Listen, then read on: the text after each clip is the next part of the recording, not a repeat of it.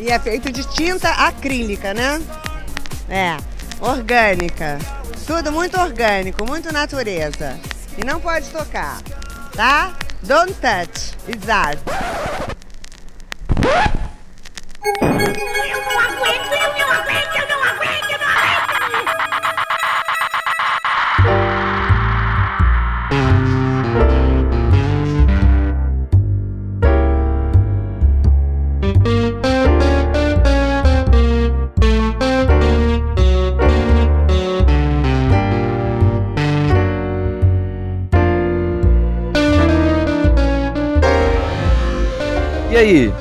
Perdida? Tá começando mais um Não Pode Chorar. Meu nome é Rodrigo Hipólito e este é um derivado do Não Pode Tocar. Aqui nós contamos algumas desventuras da vida e pensamos em modos criativos de lidar com elas. Se você está chegando aqui agora, o Não Pode Tocar é um podcast sobre teoria, história, crítica de arte e temas afins. Nós estamos presentes em todos os tocadores de podcast e nas plataformas comumente usadas para ouvir música, como o Deezer e o Spotify. Nós também disponibilizamos os nossos episódios no YouTube e você pode nos ouvir pelo site notamanuscrita.com. Lá você também encontra a postagem original dos programas, com a descrição completa do episódio, com links para os nossos perfis pessoais e oficiais, além de tudo que a gente comentar e essas diversas formas de nos ouvir. Ao final de cada postagem, você encontra o link para o nosso PicPay e uma chave Pix. Considere nos apoiar financeiramente. Você pode contribuir mensalmente com um, dois, cinco reais mensais no picpay.me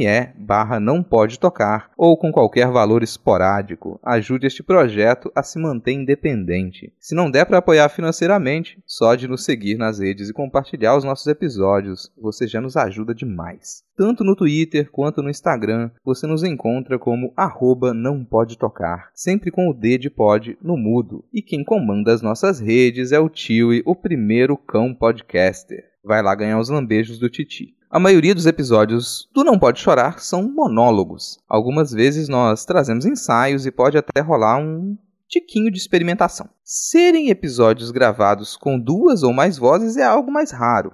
Hoje a gente vai nessa coisa mais rara. Nos próximos minutos você vai ouvir, além da minha voz, a voz da Fabiana Pedrone. Nós vamos falar um pouco sobre as dificuldades de morrer. Afinal, é fim de ano e fim de ano sempre tem promoção. Então, como não perder as ofertas da Dona Morte?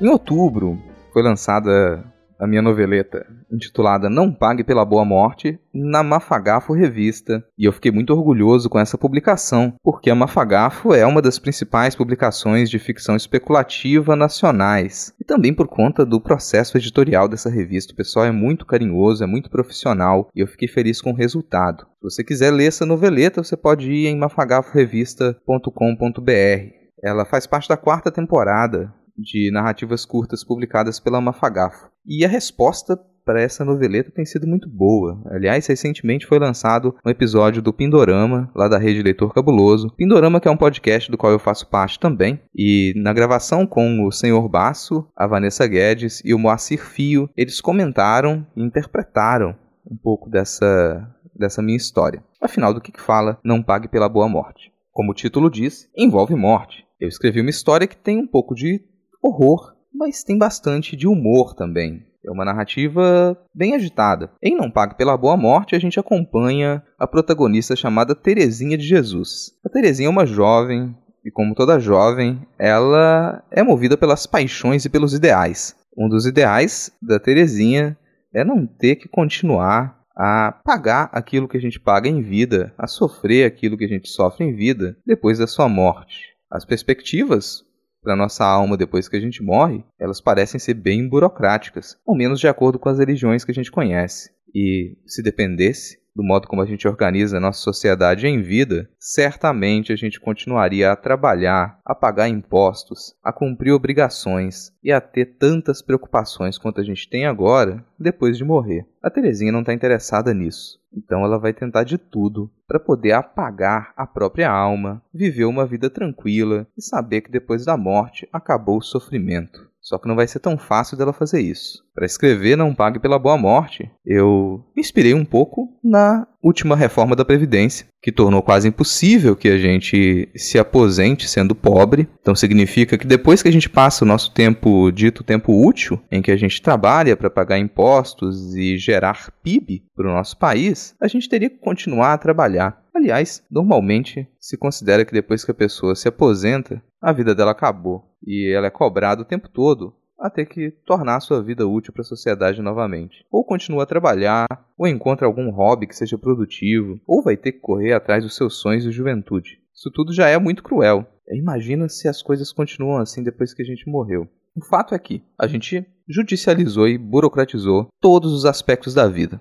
Desde o que a gente é obrigado a fazer para sobreviver, como trabalho, até as nossas relações afetivas, emocionais, familiares, espirituais. Tudo na nossa vida depende de burocracia. Às vezes a gente chama essa burocracia de rituais. Às vezes a gente confunde os rituais com a burocracia. E a gente já nem sabe mais por que, que a gente tem que preencher tanto formulário, assinar tanto papel. E a gente precisa fazer isso principalmente nos momentos mais difíceis quando a gente está mais estressado, quando a gente está passando pelas maiores dificuldades, quando a gente está fragilizado emocionalmente. A sociedade em que a gente vive nos cobre que a gente continue a ser racional, que a gente continue a pagar, que a gente continue a pensar em tudo que a gente precisa planejar para que a morte funcione. Parece que eu estou exagerando, mas quem já passou pelo processo de encarar a morte de uma pessoa querida e ter que imaginar o que, é que se faz depois disso, sabe muito bem que os problemas não acabam quando o coração para de bater. Sei que não é necessariamente uma conversa, mas eu já ia interromper. Pera, eu conheço morte. Eu tenho propriedade para falar de morte. Não estou morta, mas já tenho, já tenho essas experiências, experiências de morte. Eu posso falar isso? Que coisa estranha. Não deixa de ser. Eu sou a dos causos, né? Eu vim aqui de gaiato, na verdade. Isso não pode chorar era do, do Rodrigo, mas eu falei, então, eu quero falar sobre morte porque nos, no último não pode chorar a gente falou sobre morte. A gente tem falado sobre morte nessa casa várias vezes. E aí, quando eu ouvi hoje o episódio do Pindorama, enquanto eu estava cozinhando. Minha mãe também ouviu. E ela sussurrava o tempo todo: Nossa, morrer é difícil. Ah, mas morrer é muito difícil.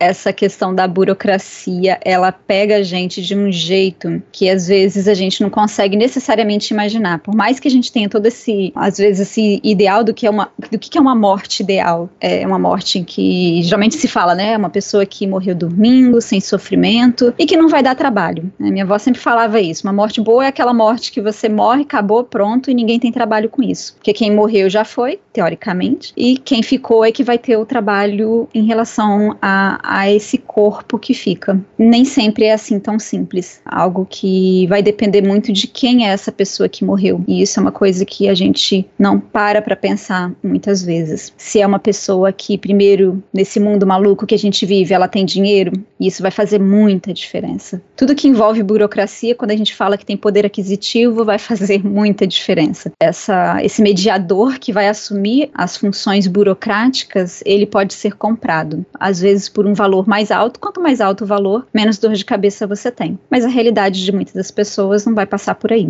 E é justamente dessas pessoas e dessas experiências que a gente já teve em família que, que eu fico pensando o quanto que morrer é difícil. Nessa semana passada, a gente revivenciou algumas questões de morte por conta de uma amiga da minha mãe, uma, uma conhecida da amiga, enfim, né, que, que é próximo, muito próxima da família, que faleceu. Ela faleceu de madrugada. Até uma hora da tarde, o corpo ainda estava na cama. Ela faleceu supostamente nessa morte ideal dormindo. Porém, o corpo dela é de uma mulher com obesidade mórbida e que já estava acamada há alguns meses. Ninguém quer se responsabilizar por esse, por esse corpo. A família quer dar o andamento para todos esses rituais, o ritual funerário e tudo mais, e não consegue. E foi uma luta muito grande, porque a prefeitura não quer se responsabilizar, o corpo de bombeiros não quer se responsabilizar, nem, o SAMU também não queria, porque quem que vai retirar esse corpo dessa casa? E a grande questão era você ter uma perda de um familiar muito próximo e ter toda a ginga de falar no telefone e não assumir a morte diretamente. Isso foi uma das conclusões que a gente chegou, porque de todo o caos, liga para cá, liga para lá e ninguém quer retirar o corpo. Se desde o início não tivesse dito que estava morto, eles teriam ido lá. A partir do momento que afirmou não, está morto, ninguém quer saber. Ninguém quer realmente fazer o translado do corpo para a funerária e depois né, para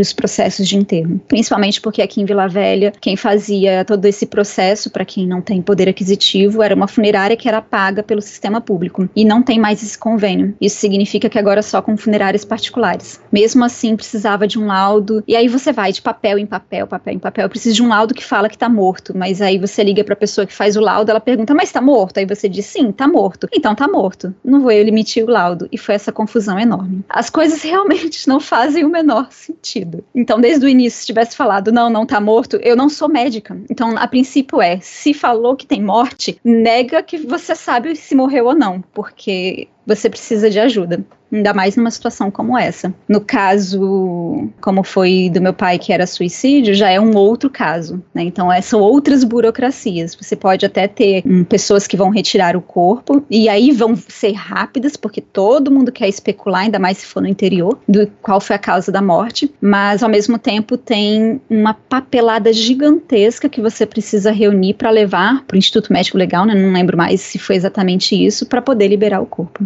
Ou seja, muitas vezes essa essa burocracia ela faz você reconhecer que não é possível viver sozinho. Você precisa de um grupo, porque se uma pessoa muito próxima morre, você não vai conseguir dar conta sozinho. É impossível. Sempre tem alguém que vai estar ali junto, seja familiar, seja amigo, seja qualquer outra pessoa que vai dar conta dessa papelada, porque realmente é muito papel. E eu lembro que quando meu pai morreu, um tempo depois, né, que passou todo o trauma, eu conversei com a minha mãe pra gente meio que anotar o que fazer se morrer. Qual o passo a passo, o que, que para quem eu ligo. E a gente chegou à conclusão que não sei.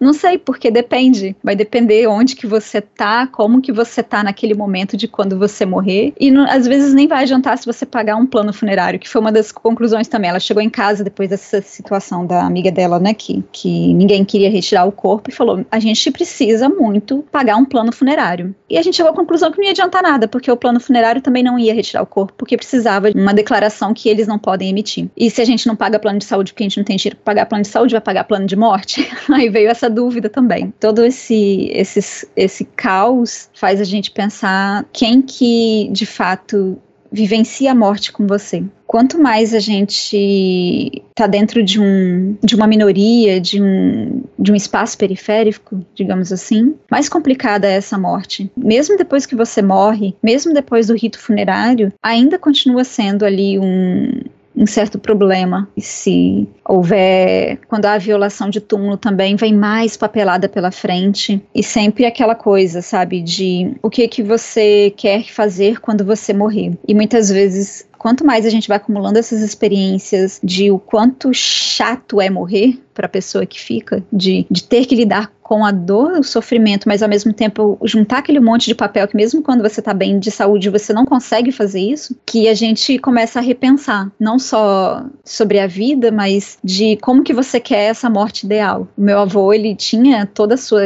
né, expectativa de como seria e tudo mais, toda aquele, aquela comoção, e hoje ele não, ele só quer que tenha comida, que as pessoas se encontrem, riam um pouco e vão embora e não voltam mais não. E, e mesmo ele, que é um cara que lava muitos túmulos né, da família, ele fala que, que não necessariamente precisa. O importante é resolver o corpo logo e, e passar para frente e continuar a vida.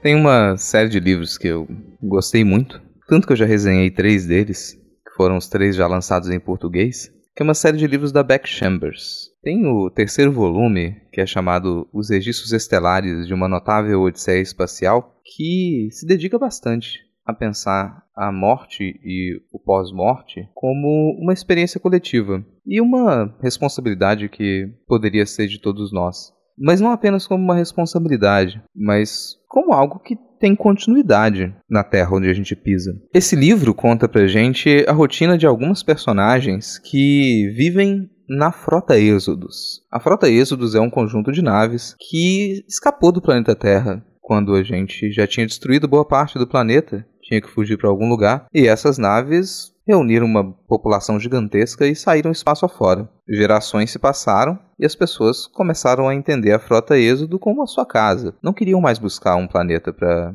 habitar, não iam abandonar aquelas naves. Todo um sistema de funcionamento eterno dessas naves foi pensado, inclusive o que fazer com os corpos. Os corpos passam a alimentar a Terra, como é o que acontece ainda hoje aqui no nosso planeta. Mas os rituais tiveram que ser repensados e profissionais especializados em lidar com a morte tiveram que assumir essa tarefa. A morte não podia ser mais algo restrito à família ou super individualizado. O destino de cada corpo carregava o destino da frota inteira. Quando a pessoa morria, o seu corpo deveria ser utilizado para adubar a terra, para continuar a gerar alimento. A personagem chamada Eias, ela é uma cuidadora. Essa profissão na Frota Êxodos carrega uma aura muito especial, porque ela é responsável por preparar os corpos depois da morte, ela é a responsável por organizar o destino desses corpos, por adubar a terra, por permitir que essa terra seja fértil e continue a gerar alimento. Isso faz parte desses rituais. Só que ela também é uma outra pessoa. E o grande dilema da Eias é que ela não consegue ter nenhuma relação afetiva que não seja atravessada pelo papel dela como cuidadora dos mortos. Então, sempre que ela conhece alguém e ela conta qual é a profissão dela, há um risco enorme de que essa pessoa comece a tratá-la de modo diferente. E que daqui a pouco essa pessoa comece a chorar e a contar o que ela sentiu com a perda de um parente, de uma pessoa próxima. Ela tem que esconder qual é a profissão dela se ela quiser se relacionar com alguém. Porque mesmo quando a morte é pensada como algo coletivo e a gente pensa que consegue superá-la, ela ainda é algo muito difícil. Isso, na história, toca a gente em uma cena muito sensível. Para quem não leu o livro, vai um pequeno spoiler. Um personagem que não fazia parte da frota, um ser humano que vai visitar a frota para tentar uma nova vida, ele morre na frota. E ele não é registrado como parte daquela comunidade, mas o corpo dele está lá. Precisa ter algum destino. Os cuidadores tentam encontrar quem era a família daquela pessoa e não encontram ninguém. Eles tentam procurar quem poderia se responsabilizar por levar aquele corpo para fora da frota e não encontram ninguém. Vai ser necessário fazer um ritual para que aquele corpo se torne parte da terra fértil da frota. E é muito triste quando eles percebem que ninguém vai ao velório daquele corpo, que não tem ninguém para velá-lo. Algumas personagens aparecem, inclusive uma criança, para proferir o discurso que faz com que aquele corpo, ele a partir dali, possa alimentar as próximas gerações. Em alguma medida, a morte das pessoas que a gente nem conheceu alimenta as gerações seguintes. Faz parte desse ciclo, mas é um pouco complicado falar desse jeito frio. A morte faz parte do ciclo da vida, porque no fim das contas, depois que você se aproxima da morte, depois que você tem experiências de morte, mas continua viva, continua vivo, não tem mais jeito. Você vai ser tratado de um modo diferente e as pessoas vão te tratar de um modo diferente. A gente tem a mania de tentar empurrar a morte para longe e não é à toa. Essa dificuldade que a gente tem de lidar com ela não é à toa. Mesmo que a gente pense a morte como uma experiência social, a gente ainda vai precisar de rituais para isso. A questão, para mim, depois de escrever essa noveleta que eu comentei agora há pouco, e depois de ler esse livro da Beck Chambers, é: a gente vai encarar esses rituais de morte de modo, do mesmo modo como a gente encara a nossa sobrevivência, ou a gente vai encarar esses rituais de morte de um modo realmente afetivo. Eu não sei, eu acho que dentro, quando a gente fala de morte, tem, tem esses dois lados, sabe? Da sobrevivência e do lado afetivo. E não quer dizer que sejam dois lados completamente opostos, especialmente se, se a gente pensa no caos que vem de uma sobrevivência depois da morte de uma pessoa muito próxima. Principalmente se essa morte for de alguém que era a base da geração de renda da família. Né? Isso especialmente vai ser cruel para as mulheres. É, você do nada perde a renda familiar quando tem crianças novas e, e aí você tem que se virar para sobreviver. Quando a minha mãe contou sobre uma vizinha dela, agora por causa da pandemia, né, perdeu o marido, o irmão, enfim, todo um caos em volta da família. A minha primeira pergunta não foi nem se ela estava bem. A minha primeira pergunta foi: mas como que ela vai pagar as contas? É até às vezes é, é o, o, cruel da sobrevivência, mas é uma sobrevivência que ela, ela é inevitável. Né? A gente vive nesse mundo maluco.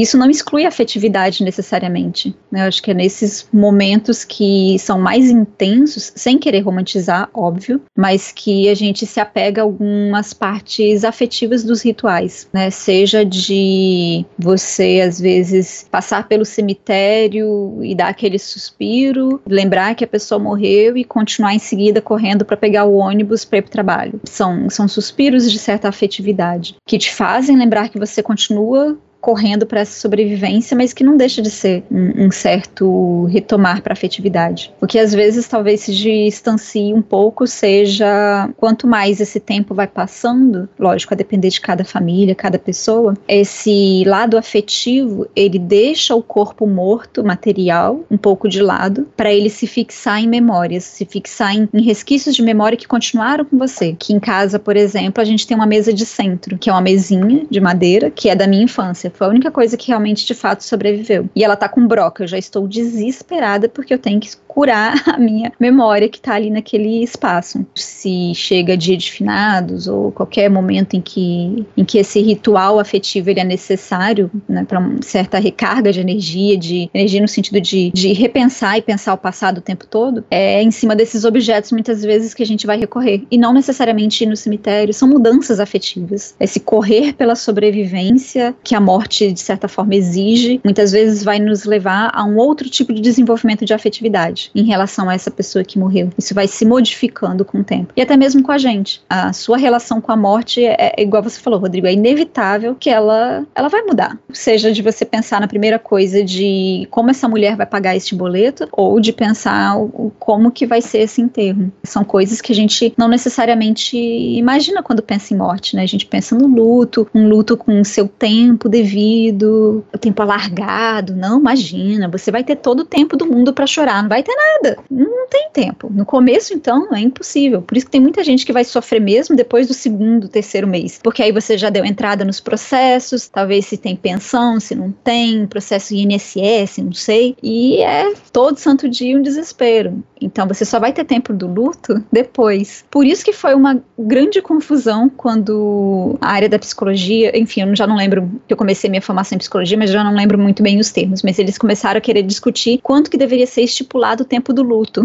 Né? Vamos estipular aqui.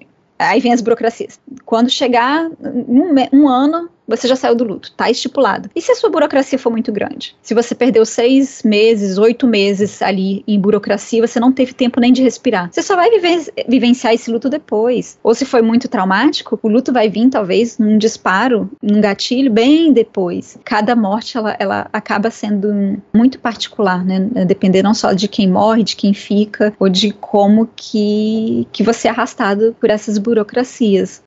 Ah, uma coisa que, que eu não eu não podia deixar assim de, de lado, né, quando, quando se fala sobre essas questões de morte, são desses objetos, né, daquilo que fica. Alguns você vai permanecendo, né, por acaso, às vezes, igual a mesinha de centro, a gente não sabe o que fazer, já foi até para casa de ex-namorado e voltou depois do término, coisas assim, né, elas vão ficando. Mas tem algumas pessoas que elas desenvolvem um apego muito grande, apego no sentido negativo mesmo, sabe, de aquilo começa a atrapalhar a sua vida. Eu não sabia sabia, mas minha mãe tem um, um primo ou um tio, eu não lembro agora qual era a relação de parentesco. Ele perdeu a esposa, se eu não me engano. Isso já tem uns 10 anos que essa morte aconteceu. Ele continua com todas as roupas da pessoa que morreu. Todas, todas. E aí, a cada seis meses, mais ou menos, ele lava todas essas roupas. Ele faz um processo de retomada de tudo isso. Não sei como funciona não dá também aquilo, né? Não dá pra gente julgar o outro, porque às vezes ele precisa disso. Às vezes as pessoas, né, elas, aquele momento que vai tirar para lavar aquela roupa é o momento que ele vai talvez retornar uma memória e ele vivencia isso de outra forma. Por isso que não dá muito pra gente criar um padrão, né? O único padrão que nem o padrão da burocracia a gente consegue fixar, porque quando você acha que, que acabou, que, que tá tranquilo, não, você vai descobrir que tem mais uma coisa para você preencher. E às vezes esses objetos, eles vão tomando um espaço muito grande que substitui de certa forma essa pessoa que morreu. Isso não anula necessariamente, não sei nem se eu posso dizer isso, mas sabe, todo aquele sofrimento. Tem muitas coisas que a gente não imagina que vai acontecer. Por exemplo, no caso dessa amiga da minha mãe, né? É uma pessoa com obesidade mórbida que mora, acho que no terceiro andar. Então ela vai ter que ser descida por uma escada pequenininha no caixão teoricamente ou não, porque depende, eu não sei exatamente, acho que eles subiram com o caixão e desceram. Mas sabe, toda essa situação a, a, que causa essa, a, essa ansiedade, essa agonia, ela não é só momentânea, ela vai permanecendo durante muito tempo. Então cada um vai encontrando os seus meios para tentar fazer com que essa experiência da morte ela se torne menos traumática possível. E aí às vezes, pelo incrível que pareça, existem algumas pessoas, não sei quem, mas eu já ouvi dizer que há que acham a burocracia uma forma uma burocracia da morte, uma forma também de não viver intensamente o luto naquele momento, porque você não vai ter tempo. Então, teoricamente, você vai diluindo ali aquele seu sofrimento. Mas para quem odeia documento, como é, sei lá, 99,9% da sociedade, isso vai ser um, um, mais um problema ali no meio. E é estranho a gente falar muitas vezes que uma pessoa que morre, ela se torna um problema, porque você não, não quer jogar essa carga em cima, né, de algo que deveria ser uma relação afetiva, mas acaba que isso acontece. Então, muitas vezes, quando a gente fala, igual no último Não Pode Chorar, de lavar o túmulo, de todos esses rituais, é para pensar também essas várias facetas da morte e da pós-morte. Não existe só um processo. Muitas vezes, passar por este processo lida com conversar, com dialogar com outras pessoas. É como você encontrar pessoas que já passaram por algo parecido, que nunca vai ser semelhante de fato, mas que isso te ajuda a, a entender o que fazer. E às vezes o que fazer é onde onde eu pego tal papel para quem que eu entrego essa porcaria desse formulário. É igual quando você liga para algum órgão público, enfim, que você vai sendo jogado de ramal em ramal. Independe se é público ou não. Quando fala de morte, é nesse sentido. Ou você tem muito dinheiro para dizer, então, eu vou pagar 6 mil e eu quero que vocês façam tudo, 10, 15, 20 mil, e vocês vão ter todo o trabalho, e eu só vou chorar, ou você vai ter que vivenciar de uma outra forma todo esse processo, assumindo as funcionalidades burocráticas. Eu acho que mesmo pagando também você, inevitavelmente, vai ter que preencher formulários, porque são dados e coisas que só você sabe. Se você quer ter uma morte tranquila, e aí eu acho que morte tranquila, não só para você que vai morrer, né, ou para a pessoa que fica, guarda muito bem os seus documentos, de preferência numa nuvem, se tiver alguém confiável, deixa a senha e, ou coisas assim, porque, nossa, isso vai adiantar muito o trabalho. E aí a pessoa que, que vai ficar e chorar por você, ela vai ter tempo de chorar de verdade e não chorar de raiva com documentos.